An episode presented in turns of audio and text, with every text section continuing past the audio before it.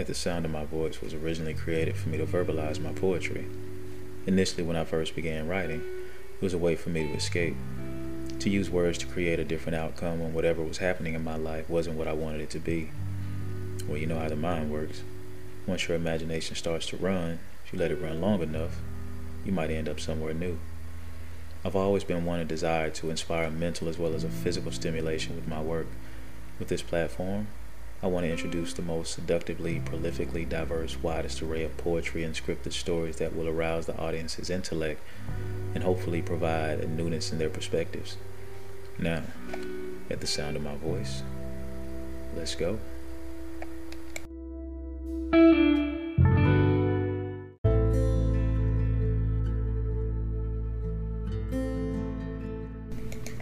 My service to you is that of something imaginative what am I willing to give? It's more than just a sedative, a conforming of your spirit whenever you hear it. The whispers in your ear confessing that I am far from near, urging you to progressively let go of your first, then lose count of how many ways I can take you there as I swallow your ounces, no amount too great. It's always better when I'm late.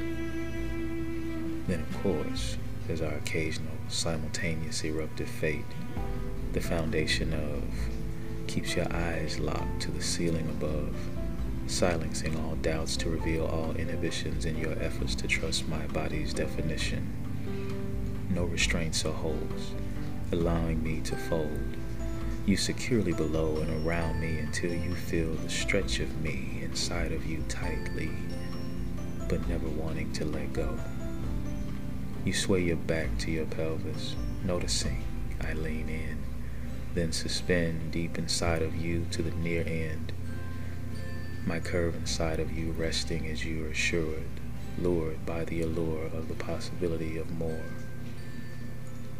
Escaping liquids, sensitive walls contracting, my reaction to your back reversing causes me to stretch once again, arms locked beside you my eyes seeing inside you, your eyes trying to deny but fail to hide the fact that that lustful I love you.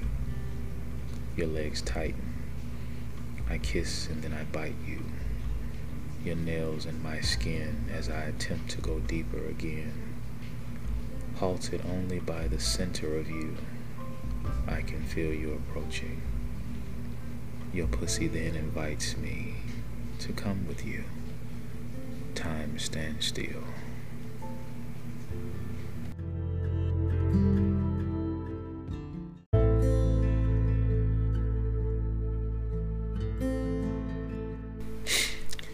All right, you just heard permission.